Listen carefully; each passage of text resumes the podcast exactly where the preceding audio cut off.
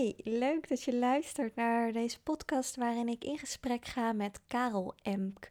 Karel Emk is een internetondernemer die een aantal jaar geleden zijn leven zo heeft weten in te richten dat hij de vierurige werkweek leeft. Of vierurige werkweek, dat is eigenlijk niet helemaal waar. Hij kan zoveel of zo weinig werken als hij zelf zou willen. Hij heeft zichzelf helemaal vrij weten te spelen in zijn onderneming en verdient ondertussen een hoop geld. Klinkt als een ideaal leven. En ik denk dat veel van ons daar ook wel naar streven. Ik zelf tot op zekere hoogte in elk geval wel. Zo'n vieruurige werkweek lijkt me niks. Ik zou niet weten waar ik al die tijd mee moet vullen. Maar het lijkt me wel heel fijn om wat minder te hoeven werken en me financieel wat vrijer te voelen. Het zou me wat meer ruimte geven om ook op andere projecten te kunnen focussen die ik heel leuk vind, maar die gewoon geen geld of minder geld opleveren. Een aantal jaar geleden kwam ik het boek van uh, Karel Emk dus tegen op Facebook. Hij had een of andere ludieke actie bedacht. Waarbij je voor een euro of misschien alleen de verzendkosten zijn boek kon uh, bestellen.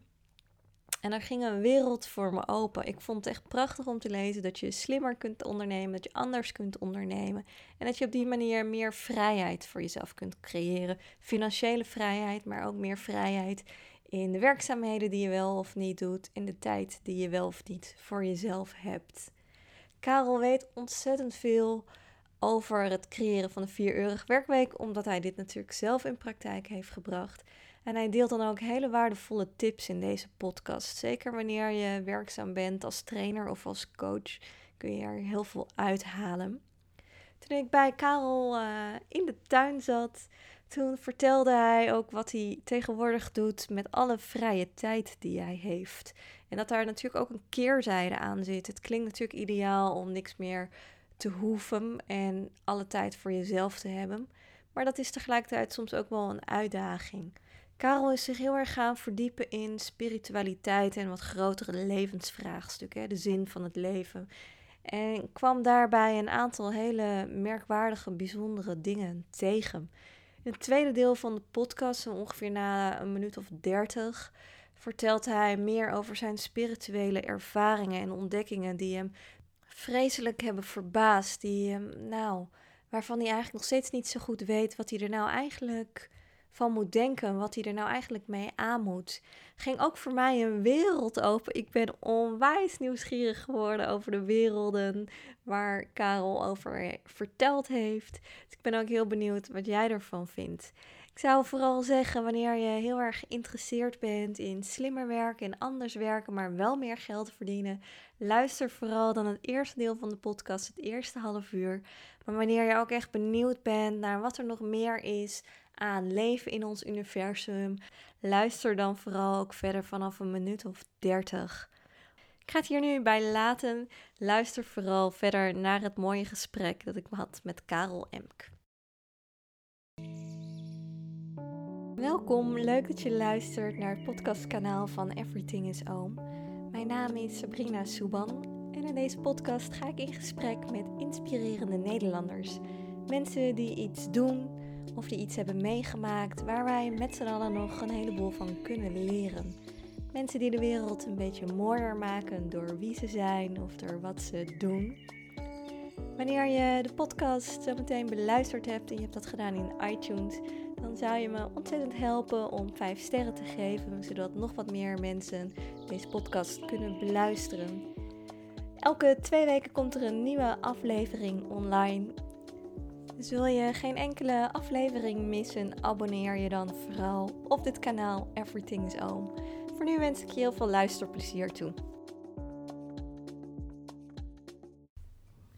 Ik ga vandaag in gesprek met Karel Emk. Karel die heeft de vierurige werkweek in praktijk gebracht. Karel, hoe lang geleden is dat? Dat jij bent begonnen met je vierurige werkweek? Dat ik echt met het project ben begonnen om de vierurige werkweek te implementeren met een mooi woord is 2014 geweest. Mhm. Met uh, slimmer werken, anders werken, dat, dat zit al bijna in mijn DNA al heel lang. Dus uh, iets waar, waar ik laatst heb geattendeerd dat ik bijna vergeten was. Toen ik, toen ik studeerde vond ik de college slecht. heb ik iemand ingehuurd, letterlijk, waar ik dan één keer de week alle aantekeningen van kon kopiëren. was een vrouw die heel mooi schreef met een mooi handschrift. Ja, is eigenlijk al uitbesteden af alle letteren. Dus dat, dat de manier van denken van ben ik mijn tijd zinvol aan het besteden? Nee, kan ik dat beter organiseren? Ja, zat er al heel lang in. Mhm. Maar echt begonnen met het project Vierige Werkweek is 2014 geweest. En, Wanneer had je dat voor elkaar? Hoe lang, hoeveel tijd is daar overheen gegaan? Um, ik, ik, had een deadline, dus ik ben in 2016 eh, naar de Verenigde Staten gegaan. En uh, dat was ook een beetje de deadline ik zelf had opgelegd. Want uh, met, dit soort projecten, ja, als het een open eind heeft van wanneer... dus ik, ik, heb ruim twee jaar de tijd genomen daarvoor. Mm Wat vrij kort lijkt, maar wat veel mensen onderschatten. Ik had al een bedrijf met omzet, dus ik had al een product. Ik had... De, wat, wat had je voor bedrijf? Ik was, ik was een, de klassieke eenmansspitter die alles zelf deed. Maar ook echt alles, van administratie tot kerstkaarten tot... Uh, uh, en ik had, ik had een bedrijf met wat trainingen. Ik gaf trainingen in een softwareproduct. Ik deed wat consultancy daaromheen. Ik adverteerde zelf via internet, via Google. Dus ik had een, een werkende formule. En een, uh, nou, om het even concreet te maken, een kleine 100.000 euro omzet. Iets meer dan 55.000 euro inkomen. Daar gaan de kosten vanaf. Mm dus dat was mijn startsituatie.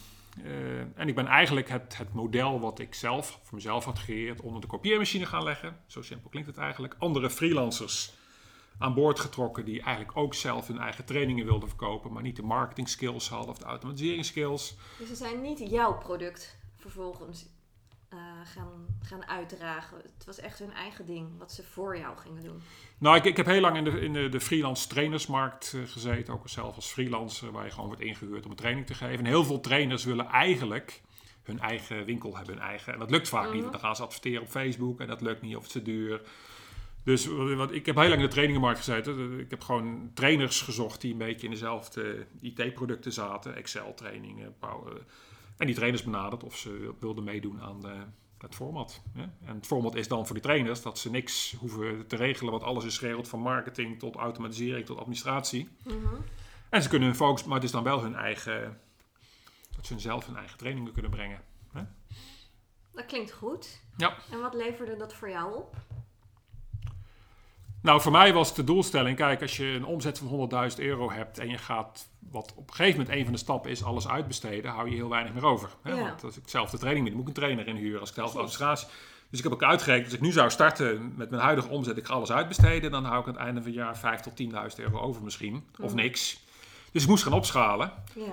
En uh, ja, dat ben ik gaan doen. Dus uh, mijn, mijn format eigenlijk als een soort franchise zou ik het bijna noemen. Ja, daar heeft het wel wat van weg. Ja, maar dan niet met allerlei dure contracten ingewikkeld, maar meer vertrouwen van uh, dit, dit, uh, dit zijn de voorwaarden waarop je mee kunt doen.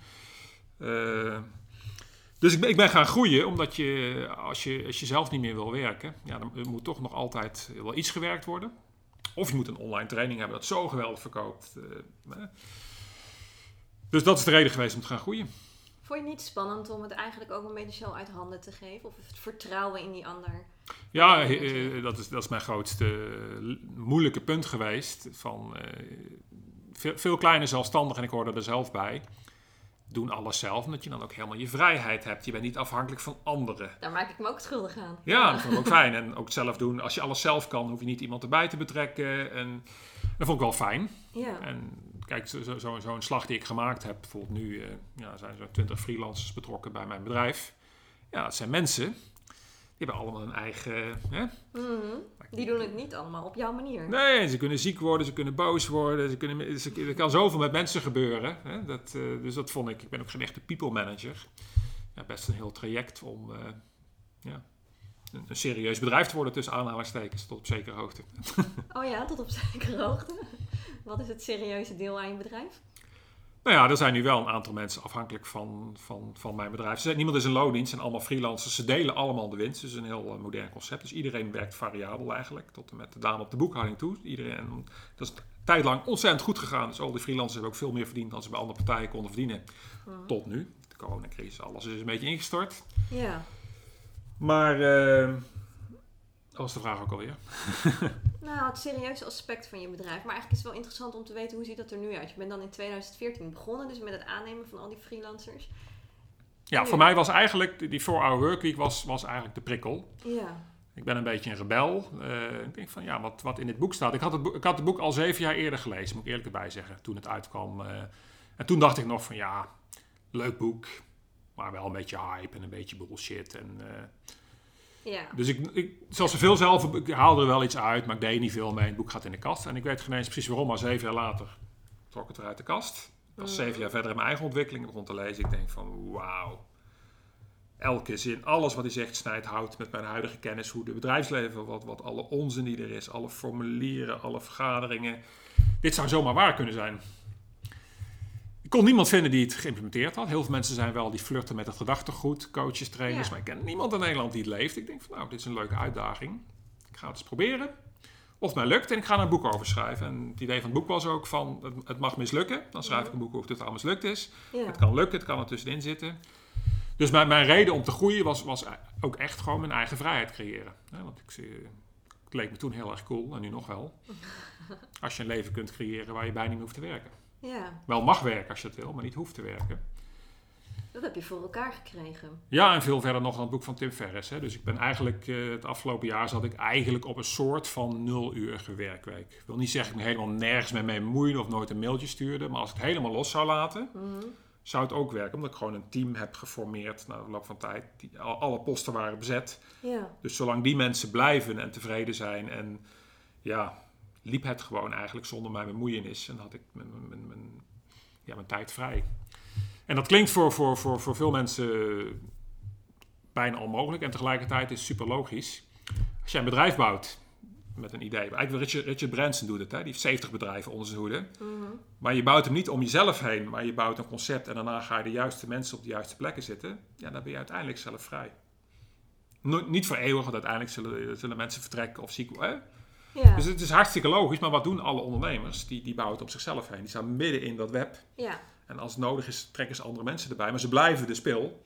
En eigenlijk van Tim Ferriss heb je kan het ook zo gaan bouwen dat je op een gegeven moment jezelf kan gaan terugtrekken.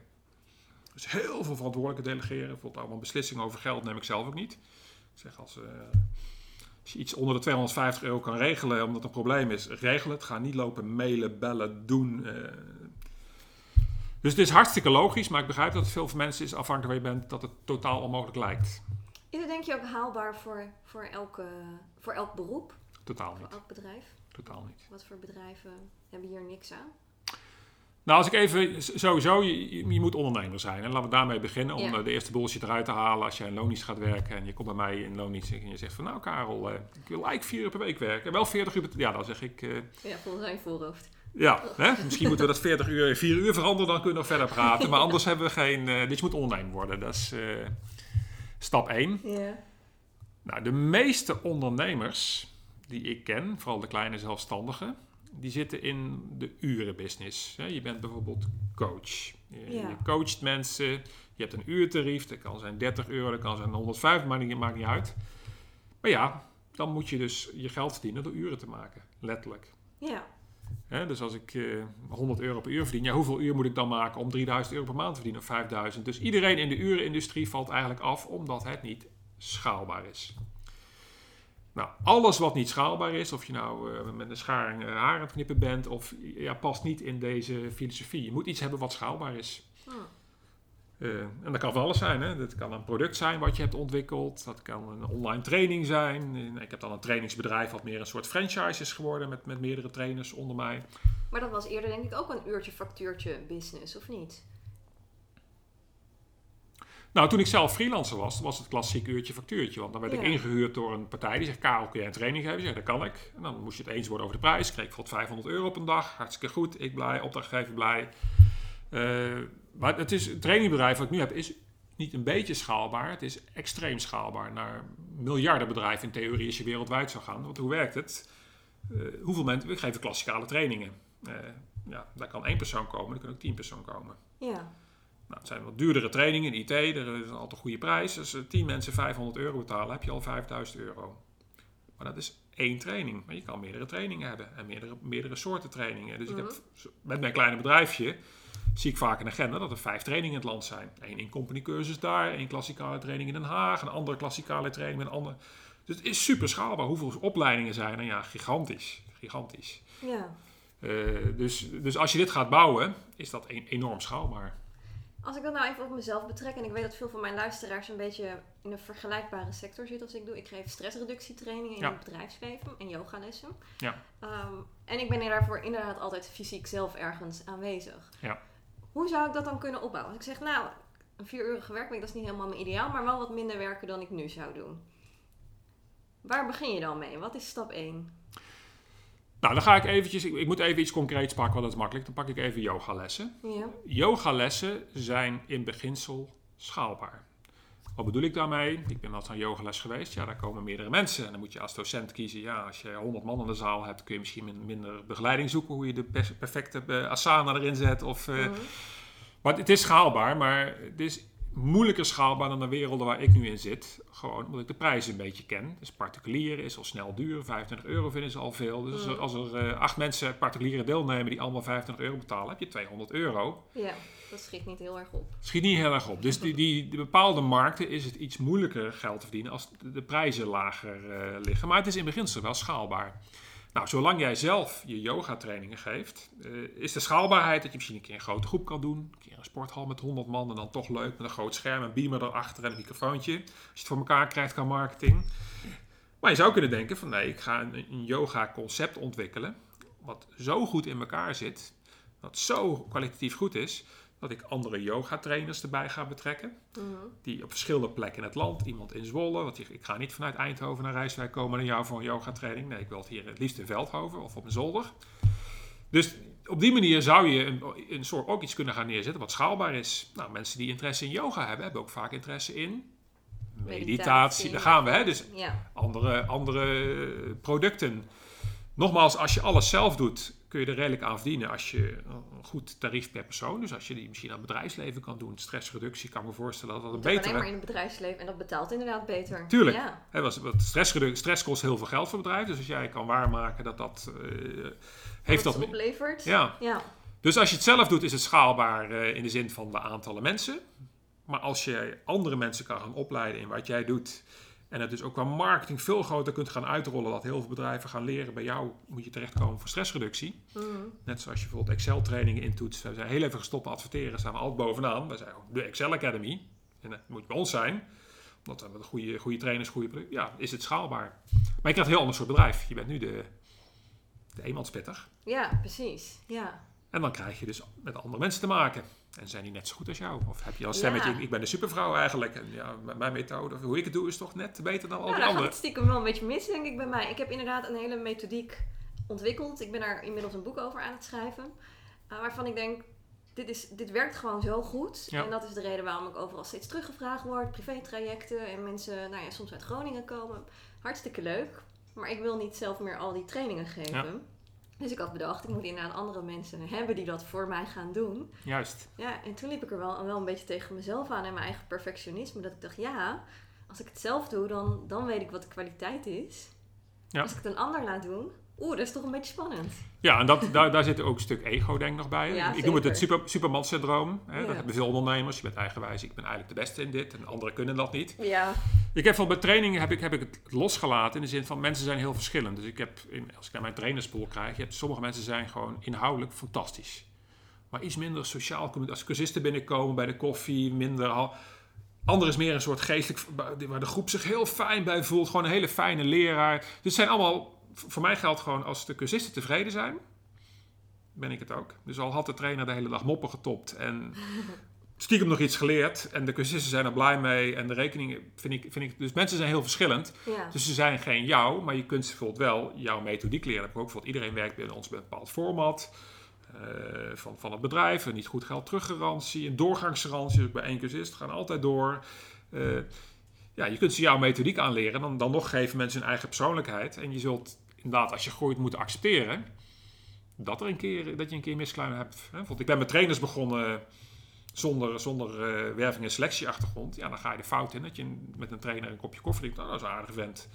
ja. Dat is niet zo'n goede trainer. Dus we hebben tegenwoordig trainer selectiedagen. Bijna een soort idols-achtig. Waar trainers hun kunstje mogen laten zien. En waar dan een eh, comité beslist van andere trainers. Van nou, met wie gaan we door? ja.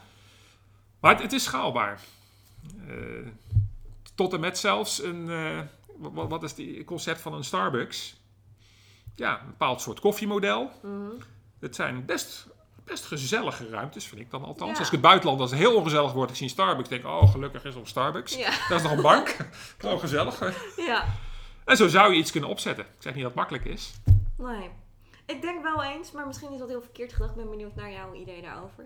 Dat je niet per se heel goed hoeft te zijn in, in je vak, maar dat je vooral heel goed moet zijn in marketing. Ja. Ja? Dus eigenlijk... Dat is de Achilleshiel. Hè? Dus heel veel zelfstandigen. Ik, zie, ik heb er ook een beetje medelijden mee. Ik zie ze vaak in die coworking center ook. Die zijn jaren bezig iets te ontwikkelen.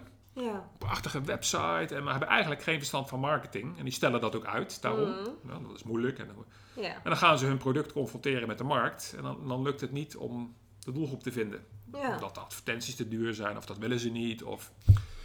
Dus alles begint eigenlijk met marketing. Als je je marketing van elkaar krijgt, dan kan ook je yoga klas zelfs wat, wat minder kwalitatief zijn. Ja, dat, maar dat geloof ik ook echt. Als ik ook om me heen kijk naar sowieso naar verschillende soorten ondernemers. Sommigen die heel goed zijn in wat ze doen, die maken toch de minste omzet. Terwijl anderen waarvan ik denk, nou die kwaliteit dat vind ik dan wel discutabel. Maar die zijn Ja. heel goed in hun marketing. Ja. Nou ja, en Maar heel simpel de vraag aan jou: waarom zou een trainer in, in mijn formule willen meedraaien? Want ik, ik snoep er wel in mee. Hè? Dus eh, ze leveren aardig wat in van de potentiële omzet. ja. Dat is bijvoorbeeld omdat ze de marketing zelf niet voor elkaar krijgen. En dat krijgt bijna niemand. En dat heeft ook weer met psychologie te maken. Het is allemaal super fascinerend. Als ik kijk naar ons model, wij adverteren ons helemaal blauw aan AdWords. Dus ik ben een klein bedrijf, een klein rijtjeshuis hier in Veldhoven, ziet het. Er gaat 250.000 euro per jaar naar Google. Hmm. Dat is flink bedrag, maar dat Nou. levert mij een miljoen op.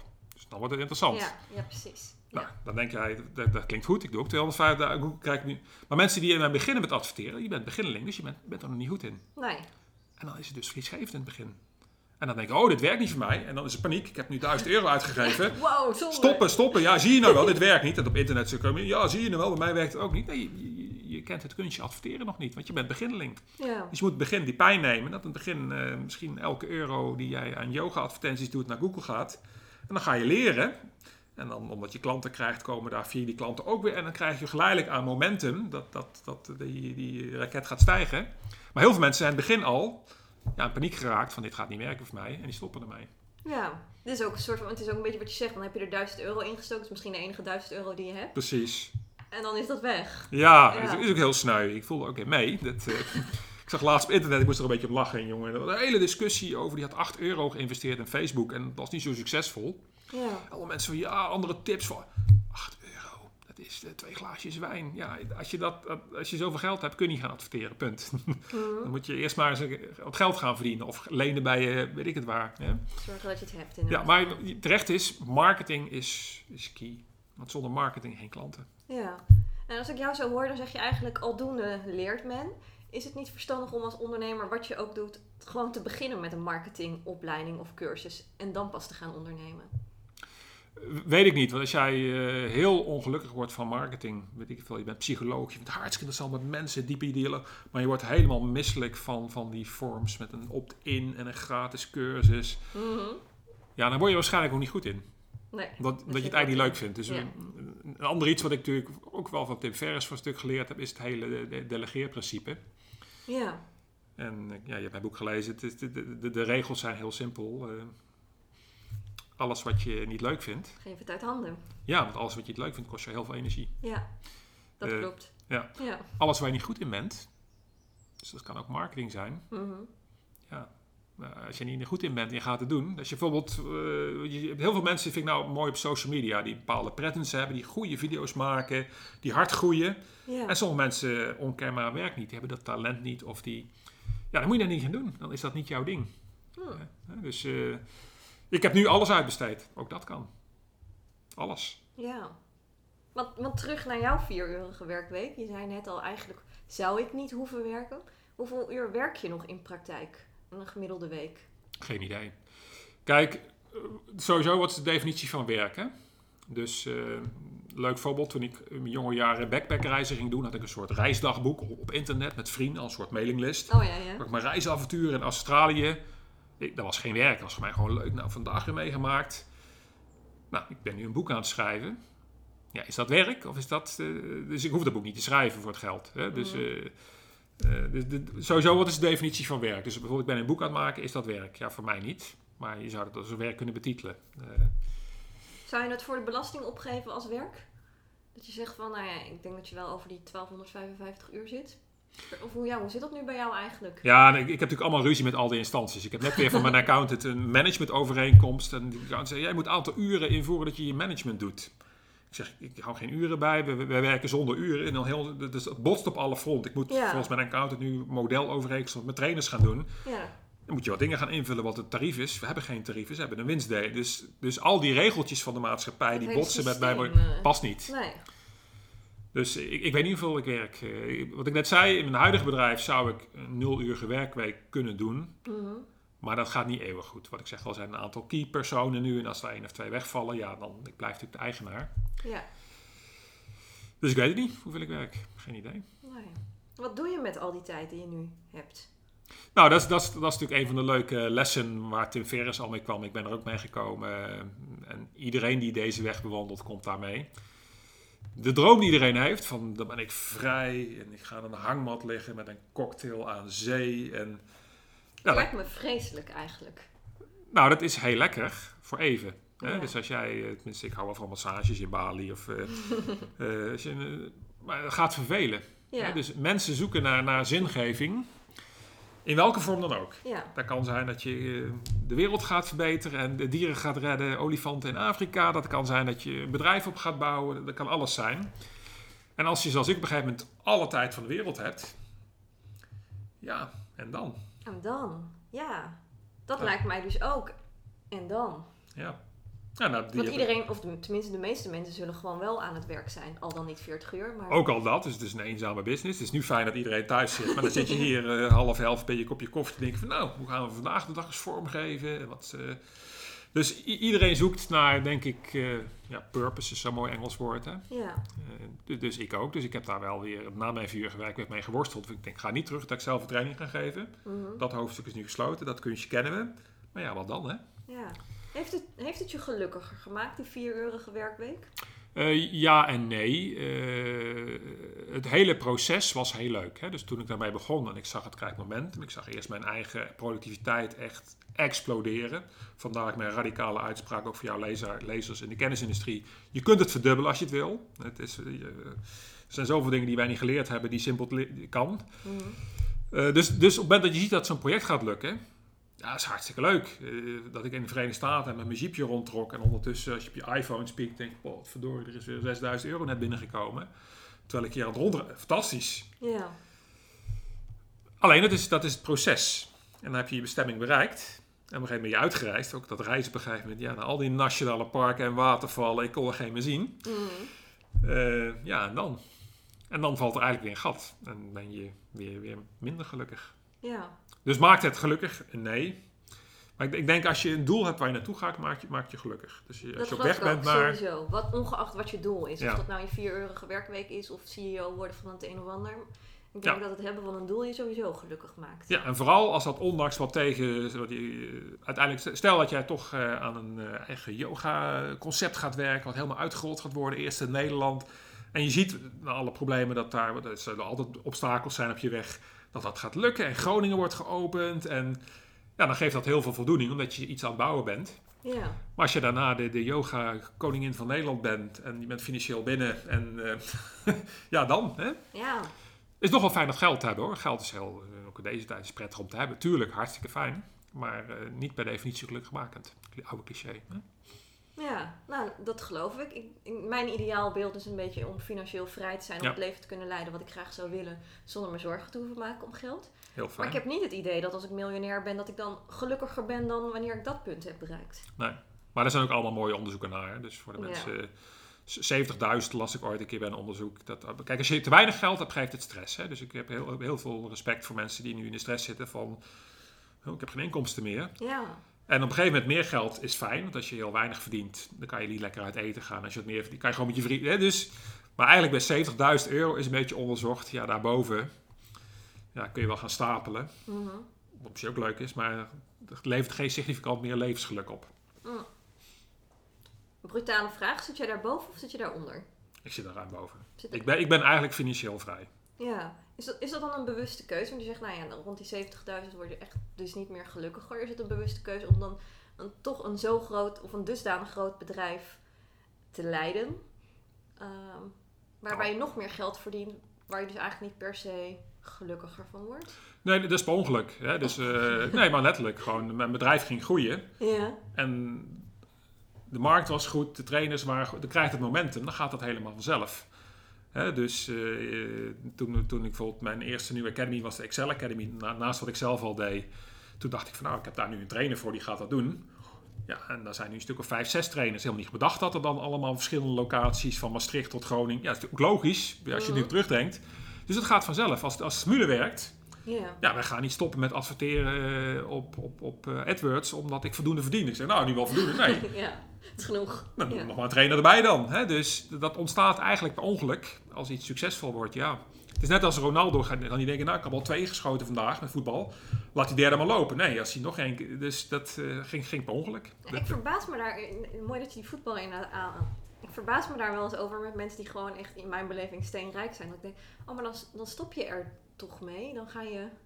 Nee, maar voetballen vindt het niks leuker dan te voetballen. En dat is ook natuurlijk ego, dat er honderdduizend mensen juichen als jij een goal scoort. Ja, dat is ook een dingetje natuurlijk. En dat is natuurlijk ook bij de zakenmensen, hè? onderschat dat niet. Daar is ook het spel van het geld en het status. En dan met z'n allen in een kringetje goede doelen gaan doen. En met je buurman op de boot. Er zit ook een, net als de voetballer een bepaalde status heeft, dat, dat zit ja. er ook heel sterk. Hè? Ik zie dat nog wel veel in mijn omgeving. Allemaal hoogopgeleide mensen, carrière gemaakt, dikke auto, uh, nou, vrijstaand huis, weet ik het allemaal, alles erop en eraan.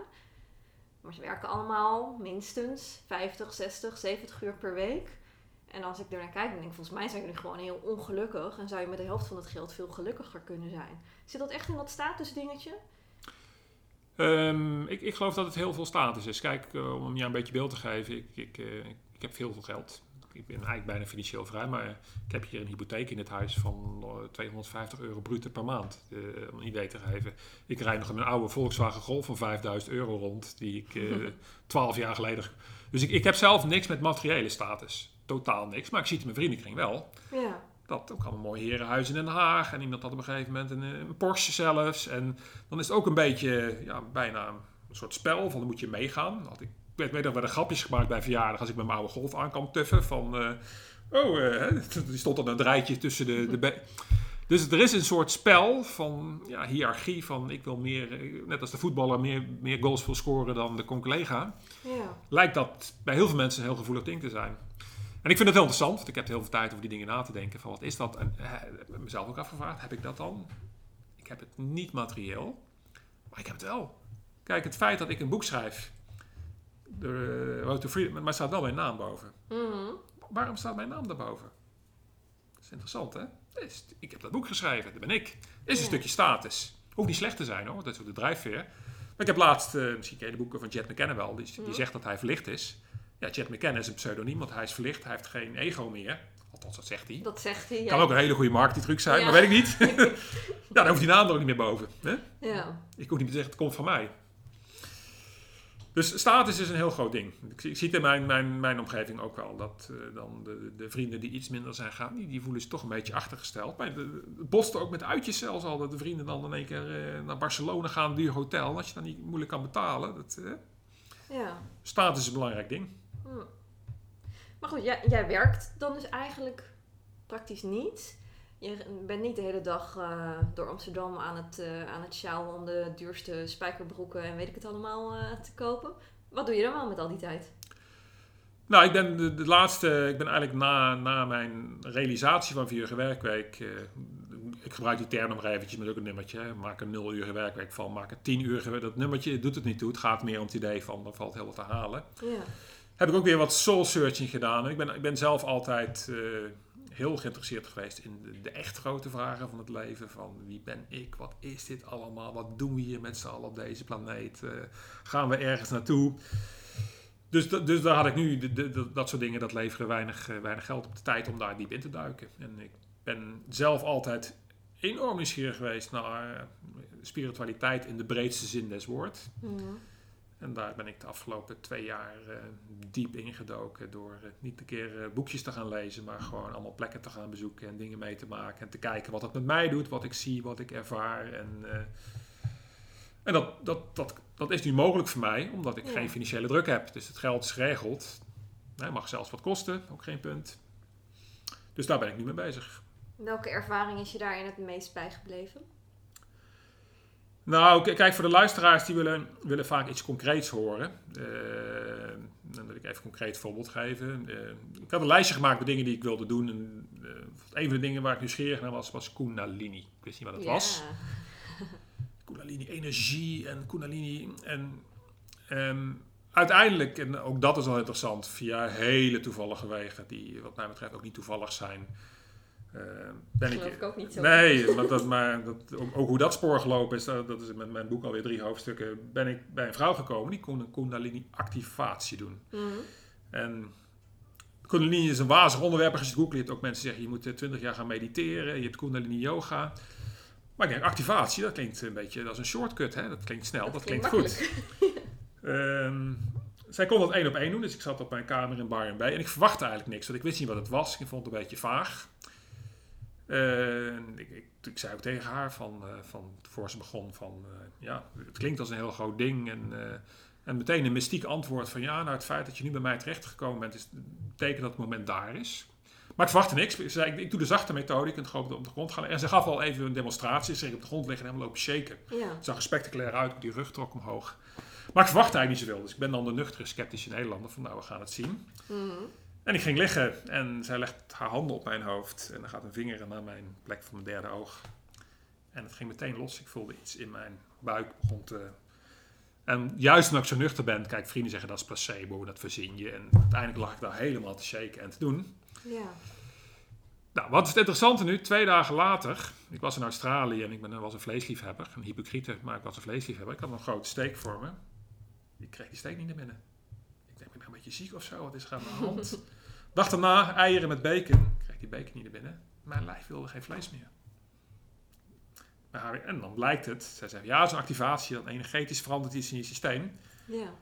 Maar eventjes voor, voor de normale, nuchtere Nederlander. We praten over een aanraking. Een activatie. En twee dagen later ben je vegetariër. Ik moet zelfs opletten dat ik niet beoordelend andere mensen ga kijken... die nog meedoen aan die verschrikkelijke duivelse dierenindustrie. Ik, sta, Ben je nog steeds vegetarisch of veganistisch? Vegetarisch? ik, ben, eh, ik ben ook veganistisch gegaan. Eh, iemand die mij begeleid... Ik begon heel erg af te vallen, zei Karels. Met in één keer vanuit niets, dat is niet goed. Dus ik, wat ik nu doe, ik, ik eet nog wel eieren. En heel af en toe een stukje vis. Oh ja. Ook een beetje vanuit het dierenidee van die hebben tenminste nog kunnen zwemmen. Althans, dat hoop ik. eh, ja. Dat is ook discutabel natuurlijk. Maar, Maar vlees, ik, ik kan geen eens meer voorstellen dat ik een kipfiletje zei. Zo, zo ja. iets is er dus in mijn systeem veranderd. Ja, dat is fascinerend. En voor, voor de nuchtere Nederlanders hier is het ook weer hartstikke logisch. Als je gaat kijken, ga naar Amazon.com en tik in Kundalini. Je hebt duizenden boeken over geschreven alleen al. Dus daar is iets aan de hand. Punt. Klaar. ja. Wat er, weet, nog steeds weet ik niet precies hoe het werkt en wat het is en wat er nou verder. Hè? Dus ja, het is er allemaal. Dat is ook mijn conclusie van mijn. eh, alles is er. Alles. Alles is er. Je kan het zo gek niet verzinnen. Ik noem het welke rabbit hole je ook induikt, er zijn rabbits. In die zin geloof ik ook alles. Alles. Ja. We hebben net natuurlijk van tevoren al een beetje een gesprekje gehad. En toen vertelde je mij ook iets wat een heleboel mensen niet zullen geloven. Wil je daar nog iets over zeggen? Nou, omdat je de vraag stelt eh, en omdat het deze tijd heel erg past, dan, dan ga ik toch maar eh, bloot. En, eh, Leuk. Knippen, ja. knip het eruit als je wilt. Even, mijn, mijn onderzoeksmethode is gewoon eh, openstellen. Dus ik ben gewoon de wereld gaan verkennen. En ik ben een beetje een, een observator. Ik neig ergens te gaan kijken. En ik denk, wat doen die mensen raar? Maar ik denk, Karel, nu is het afgelopen. Als er een meditatie is, ga je echt meedoen. En niet lopen kijken, wat doen die andere mensen? En als je dat gaat doen, dan ga je van het een naar het ander. En het een resoneert meer, het ander resoneert minder. Ja. Maar wat, wat ik zelf een heel spannend onderwerp vond, waar we eh, in het voorgesprekje even over hebben, was op een gegeven moment kwam ik in aanraking met iets wat de vijfde dimensie heette. Daar is heel veel over te vinden als je gaat googlen. Ja. Ik werd lid van die groepen. En het meest bijzondere vond ik de mensen die daar waren. En ik doe al mensen tussen aanhalingstekens. De, de beroepsgroepen die je daar zag, dat varieerde van intergalactisch channelen van de planeet dit en dat. Tot, nou, het, was, het, het leek gewoon een gekkenhuis. Ik denk, als dit een, een grap is van mensen die dit soort profielen aanmaken, dan is dit de beste grap ooit. Maar die groep waar, ik in aanraking kwam, ze noemen zich de Starseeds. Eh, en ze zeggen dus dat ze op planeet Aarde geïncarneerd zijn. Vanuit andere planeten. En ervaren zielen noemen ze dat. Ze komen van Sirius of Orion of de Pleiadian. Nou, ook dat is, veel mensen zullen denken, waar gaat het over? Tik, tik het woord Pleiadian in Google. Er is een acht uur video waar de Pleiadians komen. Ook die is gewoon op, op, op, op, op YouTube. Het is er allemaal en we zien het niet, omdat het niet in onze bubbel past. Maar goed, dat, eh, ook dat is trouwens interessant. Dat heb ik bij mezelf geleerd. We leven allemaal in een bubbel. We zijn totaal geconditioneerd. En je ziet niet meer wat daar buiten is. Omdat je jezelf je, groundhog day, je vaste rondje draait. Maar goed, terug naar die Starseeds. Dat vind ik een heel interessante groep. Die zeggen we zijn naar planeet aarde gekomen als ervaren zielen. Omdat er een hele turbulente tijd aankomt. Coronavirus. Ehm, en wij moeten dan opstaan en helpen de mensheid naar een hoger niveau te trekken. Naar een dan krijg je weer de mooie, mooie woorden van licht. Naar meer liefde, naar meer bewustzijn, naar uit die put van uh, angst en... Nog even een stapje terug. Hè? Je zegt die mensen zeggen van, er komt een hele interessante tijd uit. Het hele corona gebeuren nu misschien wel. Wisten zij dat dan 10, 20 jaar geleden ook al? Nou, dat, vind ik een hele moeilijke vraag. Want ik ben, ik ben in deze onderwerpen geen expert. Uh, ga ik weer een ander spannend onderwerp erbij pakken, toch eventjes, als dat nog genoemd mag worden. Zeker. Uh, op het moment dat ik heb opengesteld, en dan ga ik ook gewoon luisteren naar andere meningen, omdat ik al lang gezien heb, neem ze dat andere meningen ook waar kunnen zijn. Dat niet mijn, mijn oude uh, belief system klopt met de wereld. Nee, die klopt er voor geen meter. Die is ook totaal afgebroken. er is niks meer overeind. Hè? Maar er zijn mensen die hebben aangekondigd wat er nu gaat gebeuren. Dus David Icke vind ik een leuk voorbeeld, maar ook een eng voorbeeld. Want als hij miszit, kan iemand heel veel angst zaaien en ook heel veel onrust creëren. Maar dat is iemand die riep al jaren te roepen. Er is een elite die deze wereld bestuurt. Mm de mensen hebben niet in de gaten hoezeer je gemanipuleerd wordt en het hele geldstelsel is corrupt. Het is een soort piramide die naar boven stroomt. En wat gaat komen, zei hij, is een tijd dat uh, mensen bijna robots worden. Uh, alles wordt digitaal. Kijk, de smartphones. Alles gaat straks gemonitord worden. We gaan naar 1980, 1984 toe. Kijk naar China. De mensen die de huis uitgaan hebben al een camera waar ze moeten chippen. Ja. Dus de wereld die hij schetste, uh, was inderdaad een corrupte wereld waar de mensheid gemanipuleerd Ik weet niet of het waar is. Hè? Dus ik moet even heel, heel, heel genuanceerd en heel... Ik zeg alleen dat dat verhaal ontging. Ja. ja, alles wat die man voorspelde is nu aan het gebeuren. Ook in Nederland, als wij voor een hele goede reden misschien straks allemaal een app hebben... dat als ik corona heb, dat jij het ook weet. Ja. Ondertussen is de technologie er. Dus als we verplicht vaccinaties moeten krijgen... omdat met die corona, anders mag de straat niet meer op... Ja, ja uh, als er een goede wereld is, dan is dat goed. Maar inderdaad, stel dat verhaal gaat natuurlijk ook dat er iets in je systeem gaat komen. Want daar gaan we ook. Dat, dat, die mm. technologie is er al. Dat er een chipje in je systeem komt. Hartstikke makkelijk. Afrekenen, maar zwaaien naar de kassa en je chipje. Als er, als er een kwaadaardig regime is, je kunt je heel je bankrekening wissen als je niet meer netjes gedraagt. Van Karel, dat, uh, die voortuin van jou te slordigheid. Dat past, Dit is China aan de gang, hè? Je lacht nu. Ja, echt mensen, mensen krijgen strafpunten. Je kan ook je buren aangeven als de tuin niet netjes uitziet. Oh joh. 280 miljoen Chinezen kunnen niet meer vliegen omdat ze te weinig punten hebben. Die mogen het land niet meer uit. Zo, zo het, is, het is Black Mirror wat er gaande is. Maar goed, die man heeft dat allemaal voorspeld, al jaren terug. Ja. En die kreeg van de week, of twee weken terug, een podium bij London Real, wat een heel gematigd is. Er zijn ook allemaal mooie healers die daar komen. Wim Hof, onze Iceman. Mhm. Die uitzending die, uh, die werd op YouTube offline gehaald. Uh, nu zie ik dat al zijn filmpjes, alles wat te maken heeft met 5G, dat daar iets mee aan de hand zou zijn, worden nu geblokkeerd. Ja. Nogmaals, ik wil even heel Ik weet niet of het waar is. Ik weet wel dat de normale media daar de vingers niet aan brandt. Dus ze blijven daar weg. Ik zag nu voor het eerst heel interessant, zag ik toevallig bij Jinek, dat omdat op band 5G-masten worden in brand gestoken, dat het uh, aan bod kwam. Ja. ja. Die uitvoering is toch helemaal nergens op. Maar uh, dan zie je ook dat het onderwerpen totaal onbekend zijn. Maar ik, ik weet niet of het waar is. Maar uh, ja, de, de groep waar ik mee in aanraking kom, die, die, die zit ook in die hoek voor een groot stuk. Ja, het is wel iets wat je fascineert. Absoluut, absoluut. Ja. Ja. Ja, zeker. Dus daar vul je je tijd nu een beetje, een beetje mee. Ja. ja. Ja, lijkt me wel heel interessant. Deel je die kennis dan vervolgens ook weer, of al die inzichten die jij dan tot je krijgt? Nou, dat was natuurlijk het idee. Hè? Dus ik, ik, heb al heel lang, het boek is van ben klaar, Road to Wonderland. En uh, maar voor het onderwerp ik nu dus wel eventjes noem, vond ik zo heftig voor mezelf. Omdat, kijk, zo'n Kundalini-activatie, een luisteraar kan denken, ja, een beetje zwevige toestanden daar. En iemand die, die een beetje, ja, nou goed, het zal wel. Maar dat hele Starseed-verhaal, Starseed vind, ook dat vind ik altijd leuk. Starseed vinden mensen een fijn woord. Ah, we komen allemaal naar sterren. Maar als je dan zegt, ja, er is buitenaards leven. Ja, dan zou ik zeggen, acht uur journaal.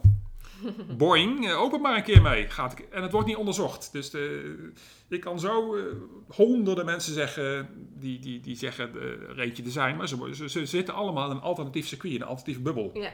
Net als je Netflix hebt voor de normale mensen tussen aanleidingstekens, heb je Gaia voor de gekkies. Mhm. En dan heb je gigantisch veel video's over, die mooi gemaakt zijn met ontzettend veel informatie. En in onze reguliere, normale West staat het niet. En Nee. dat is een beetje mijn, on- mijn, ook mijn onderbuikgevoel van, eh, wat, wat mis ik? Ik geloof overigens niet dat onze media corrupt is, totaal niet. Maar wat, wat- ik heb voor het zelf, misschien leuk voor de kijkers ook, ik heb mijn kant op gezegd, principieel. Ik heb plant medicine gedaan, ik heb ayahuasca gedaan, ik kan, heel veel mensen denken, weet geen eens wat het is. Mhm. Nou, wat hier in de buurt gebeurd is, er is iemand overleden. Ja. Dat werd gerelateerd aan ayahuasca. Voor de mensen die niet ayahuasca kennen, dat is een medicinale drank uit de Amazone. Het is een medicijn, Sinds is- kort verboden in Nederland, geloof ik, hè? doordat hij dood is gevallen. Oh, dat is daar Ja, aangekomen. toen is het allemaal losgegaan, is de Ah, wetgeving gekomen. Oké. Dat is totale waanzin. In de zin van, stel dat iemand die bij een psychiater loopt zelfmoord pleegt. Mhm. Ja, dat kan gebeuren. Iemand is Ja. depressief. Ook met die ayahuasca. Het is drie weken later gebeurd. Het was trouwens geen ayahuasca, maar een ander middel. Dus een beetje gaan zeggen dat iemand aan alcohol overleed terwijl het cocaïne was. Of Ja. Dus ik zag in de krant zelfs DMT konden spellen. Stond DTM, het stofje DTM. Ik denk van ja. Maar dat is een wereld die zo onbekend is voor onze wereld. ja. En dan zie ik dat er in één keer wetgeving komt. En terwijl, eh, nou ik heb zelf het kikkergif gehad. Wauw. Wat doet dat met je? Nou, vanaf, nogal wat. Ja? Ik, eh, ben je bekend met Cambo? Nou, bekend niet in de zin van ervaren. Ik, ik ben heel bang voor die dingen over het algemeen. Ik zou het normaal nooit doen, maar ik ben een keer uit Thailand teruggekomen. En ik word eigenlijk nooit ziek als het mooi weer wordt, is. Mhm. En in Thailand, ik werd twee dagen voordat ik naar huis zou gaan, werd ik ziek. En ik was bang voor, voor dengue. Want hebt Ja. van die muggen daar en ik had een paar hele grote bulten al. En ik werd- Dus ik kwam terug naar Nederland en denk, oh ja, als ik maar geen dengue heb. En ik kreeg koorts en ik werd beter. En ik denk, oh, misschien was het eigenlijk gewoon een normaal, normale griep of iets dergelijks. En een paar dagen later kwam het weer terug. En ik nooit eerder gehad. Dat een soort sluimer kwam. En ik denk, oh jee, dat virus zit er nog. En ik had toevallig of niet die ayahuasca-sessie Ik denk, weet je wat, ik ga niet naar je dokter. Ik heb zoveel verhalen gehoord over die magische krachten van dat medicijn. Mhm. Ayahuasca, I'm yours, do your thing. Dus de eerste avond ayahuasca was geen fijne ervaring voor mij, dat is een ander verhaal. maar ik voelde de ochtend daarna nog, het virus is er nog, het is er nog. Ik voel het gewoon in mijn systeem, net zoals je dat kan voelen, dat, dat loopt er nog. En optioneel in de ochtend was er kambo voor de deelnemers aan de retreat. En ik had dat eigenlijk niet gedurfd, maar ik denk van ja, iemand vertelt, het is de ultimate cleanse. Ja, nou, dat kon je wel gebruiken. Ik denk, dan ga ik het doen. Andere deelnemers dat ook niet te flauw zijn. En je krijgt een aantal brandvlekjes. Wat al heel, eh dat kikkergif komt erop. En het is explosief. Je, wordt, eh, je gezicht wordt rood. Je voelt je helemaal heet worden. Oh ja? Je moet twee liter water drinken van tevoren. Dat er heel veel vocht in je systeem zit. En bijna iedereen moet dan overgeven. En dat is goed. Dat hoort erbij. Ze zeggen het is de ultimate cleanse. De ki- Ja. het kikkergif scant je lijf. En het was ja, bizar. Eh, ik lag daarna naar het overgeven. En sowieso wat eruit kwam, dat nog nooit gezien. Ik of tegen maar mijn buurvrouw zei, Karel, heb jij dit ook? En die zei van, hele, hele stukken vet lagen erin. En ik Nou, denk, joh? kikker, als dit uit mijn lijf komt, dank je wel. Ja. Als je, hartstikke dank, want dat zag er allemaal niet goed uit. Maar ik voel, het was weg. Nou, dan denk ik, als, als er zo'n potentieel in dit soort medicijnen zit. En dan wat wij het Westen doen, nou, is de achterlijke cultuur. En Mhm. het botst met ons geloofssysteem, hè. Alles is spirit. En spirit bestaat hier niet. De spirit van ayahuasca. De... Hier wordt het dus verboden. Ja, dan zie ik ook wel. Dan denk ik van ja, de antidepressiva, dat is natuurlijk een goed verdienmodel. En dan, dan kom je ook in de complottheorie, hè. Dat is een goed verdienmodel. Als je eenmaal depressief bent, dan moet je 20... Ik heb ze namelijk geslikt. Tot ayahuasca. Interessant. Iemand zei, oh ayahuasca, oh, heb je niet meer nodig. Oké, Ja, Spannend. dat wordt vaak gezegd. ja. Ja. Nou, als dat zo... Want ze zeggen ook, ayahuasca kan... Ik ben geen deskundige, hè. Dus neem alles wat ik zeg met een enorm korreltje zout. Lost het probleem op. Onze medicijnen eh, lossen de symptomen op. ja, nou, daar geloof ik ook in. Ja, maar dan, dan kom je, denk ik, als dat zo goed werkt, dan moeten we de, geen, geen farma gaan onderzoeken. Dan moeten we, wat overigens mijn leermeester Tim Ferriss nu doet, hoe mooi is dat? Op eigen geld gefinancierd en Londen wordt nu ayahuasca onderzocht Oh ja, voor depressie. Want de normale is geen goed. budget, hè? Is geen budget. Want er is geen verdienmodel. Nee, niemand gaat daar iets aan verdienen. Niemand heeft Nee, wat. en dan zie je dus het probleem met geld wel. Ja, Dus in die zin, ik ben geen complot, maar ja, Big Pharma eh, financiert ook de presidentskandidaat. de Dus die kan zeggen van, nou, die ayahuasca moet, van de- moet op de lijst met verdode middelen. ja.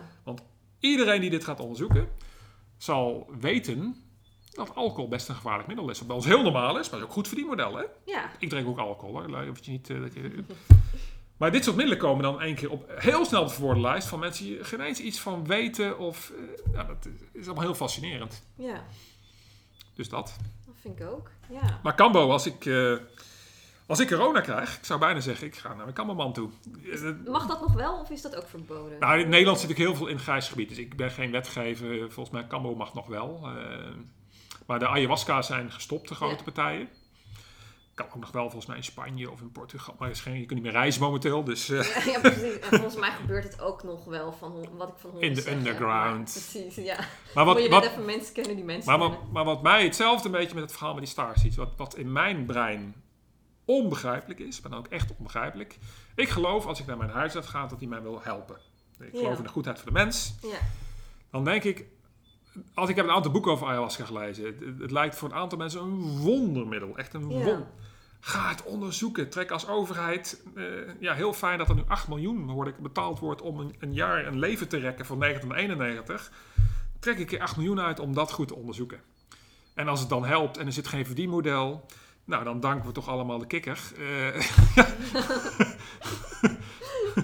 ja. Hè? Doen we allemaal een kikkerstatue in plaats van een... eh, Dus, dus die wereld fascineert mij enorm, omdat hij botst met alles wat hier gebeurt.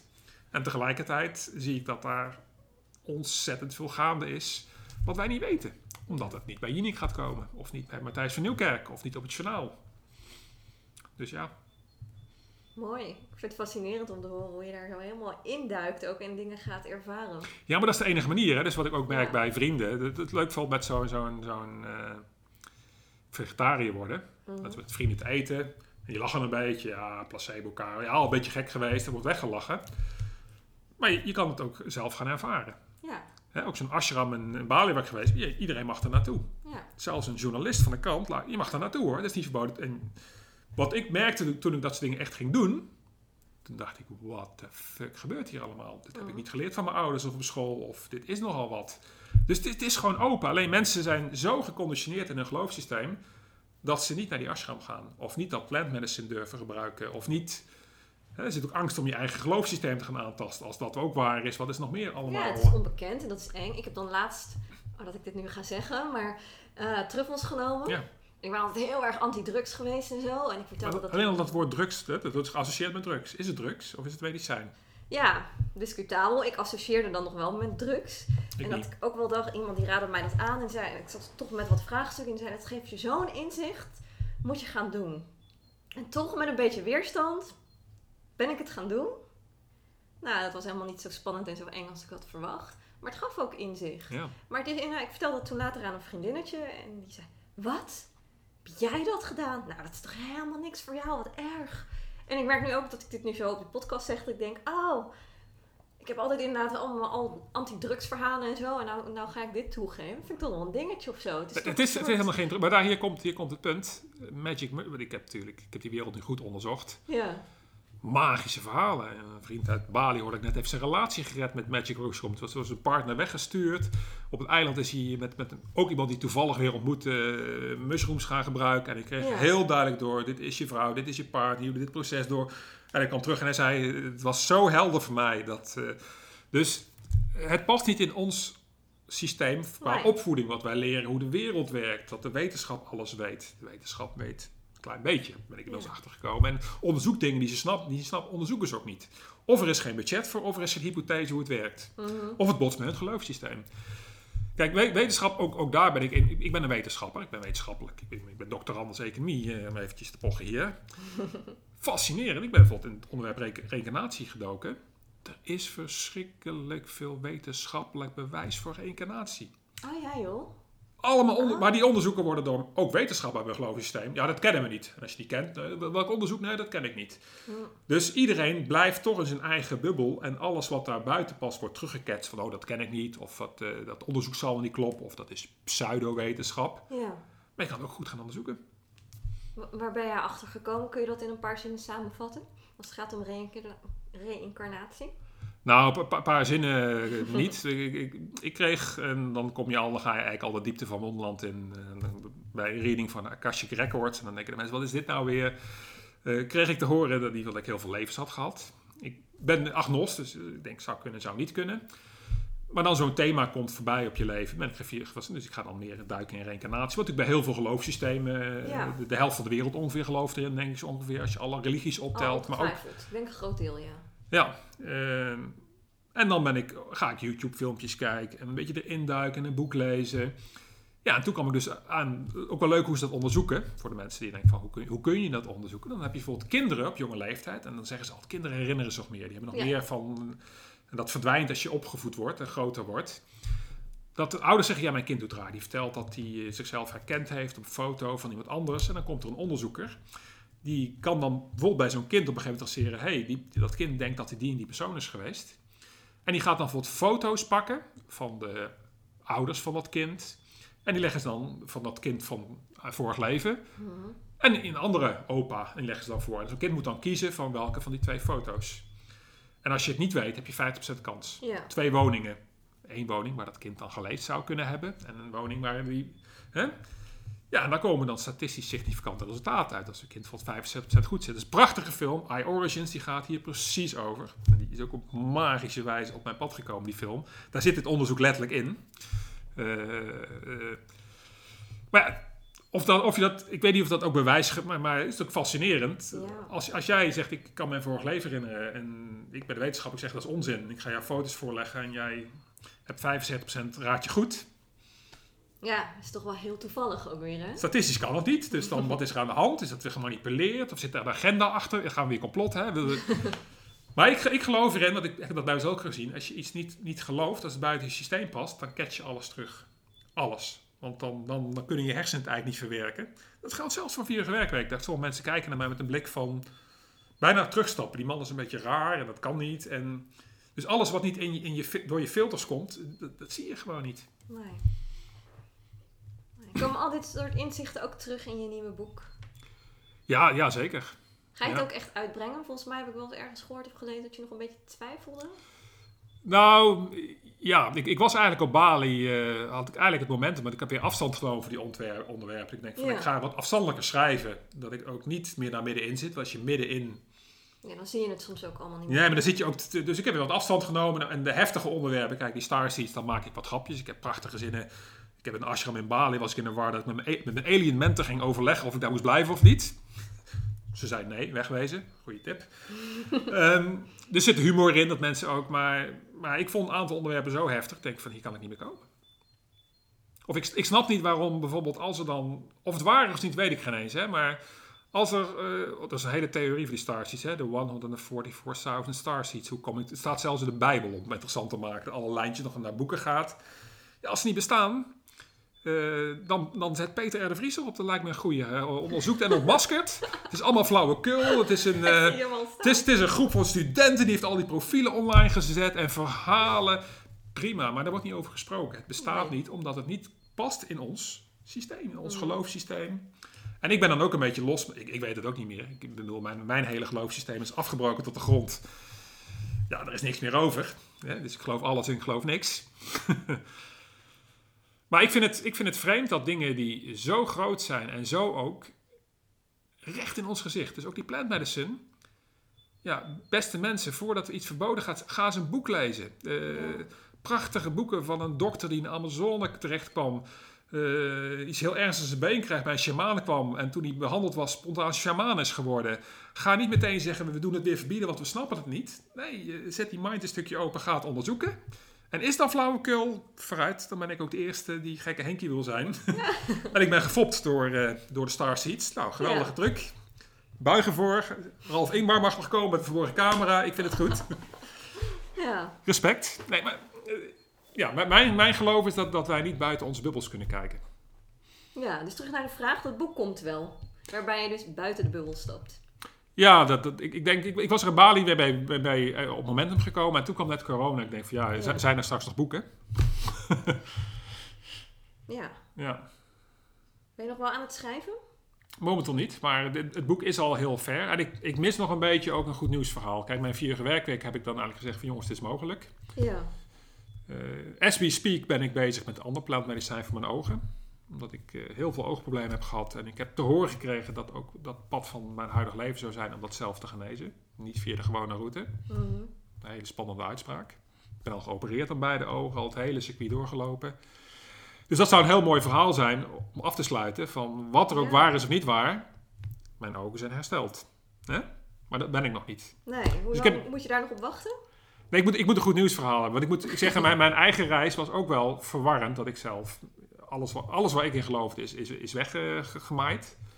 Dus met mijn hele paradigma van de wereld is, eh, is open weer. Ik, ik weet niks. Ik weet dat ik niks weet. Maar dat is niet een heel fijn boek om... Nou, het boek gelezen, het einde van... de- we- zijn verward en we weten het niet.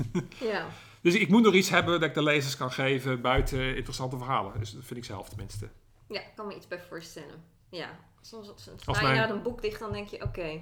Als mijn marketing gaat worden op Facebook, lees mijn boek Rood te Wandelen. Ik garandeer dat je verward raakt aan het einde. Ja, Nee, dat lijkt me geen, eh, geen, geen fijne premise. In ieder geval marketingtechnisch niet zo sterk. nee. Goed punt. Ja, dus dat deel zit ook gewoon nog helemaal in je. Dat toch wel dat zakelijke en dat mooie, dat spirituele en dat zakelijke. Nee, maar ik, ik vind het, en daarom het onderwerp dat ik nu bij jou voor het eerst toch in heb gegooid, denk ik van, help ik daar mensen mee? Of creëer ik onrust? Dus het hele verhaal van de Starseeds, ik heb het met een aantal mensen, eh, vrienden ken getest. En sommige mensen staan er heel open voor, hebben er contact, ze zijn het al. Spannend. En anderen werd het gesprek ongemakkelijk. En, dat, Ja. en ik merkte bij, toen ik zelf dat onderwerp, begon voor mij ook ongemakkelijk te worden. Van ja, ja al- al- als het dan buitenaards leven is, Mhm. ik weet het niet, maar stel even. mo- Mogen we dat niet weten? Of zien mensen dat niet? Of leef ik dan in een eigen universum dat ik dat wel kan zien en anderen niet? Of hoe, hoe werkt dat? Eh, dus ik, ik betwijfel of ik mensen daar een dienst mee of dat ik alleen maar verwarring zaai. Nou, ja. Dat kan per persoon natuurlijk ook verschillen. Er zullen mensen zijn die hierop aangaan en denken: wow, dit past zo bij alles wat er al in mijn hoofd eh, zit. En er zullen mensen zijn die denken: die man is gek. Ja. Of hier kan ik niks mee. En die, nou, die zetten de podcast ongetwijfeld uit. Ook prima, toch? Ja, dat, dat is prima. Zolang er maar geen blijvende schade is dat die mensen helemaal verward s s'avonds eh, naar de psycholo- psycholoog moeten om vandaag toch gehoord heb. Nou, dat zal niet komen door één podcast, toch? Ja, dat, dat weet ik niet. Dat weet ik niet. Nee, maar gewoon ook die hele plant medicine. Kijk, je hebt nu je eerste ervaring met truffels. Daar zijn eh, mensen met geweldige verhalen. eh, liefdegevoel duizend keer sterker dan de geboorte van je kind. Om maar dat soort verhalen komen. Ja. Ook mensen die in hele donkere werelden zijn beland. Ja, Dus eh, ja, ik weet het. Ik, ik- Ja. ik weet voorlopig even dat ik niet zoveel weet. Dat is met de bescheidenheid die gekomen is. ja. Maar ik denk ook hoe meer je leert, hoe meer je erachter komt dat je niet zoveel weet. Nee. Nou, lijkt me mooi om mee af te sluiten. Ja, dat is een prachtig... eh, we weten dat we niets weten. Bedankt voor je openheid. Graag gedaan. Dank voor de komst. Bedankt voor het luisteren naar het kanaal van Everything is Oom. Ik hoop dat je veel hebt opgestoken van deze podcast. Ik ben heel erg benieuwd naar je reactie hierop. Je kunt me altijd een mailtje sturen info at everything-is-oom.nl Vond je de podcast van meerwaarde en kun je hem aan anderen aanraden? En heb je in iTunes geluisterd, dan zou je me ontzettend helpen wanneer je een beoordeling van 5 sterren achterlaat. Wil je geen enkele aflevering hoeven te missen, abonneer je dan vooral op dit kanaal. Voor nu wens ik je een heerlijke dag toe en graag weer tot de volgende keer.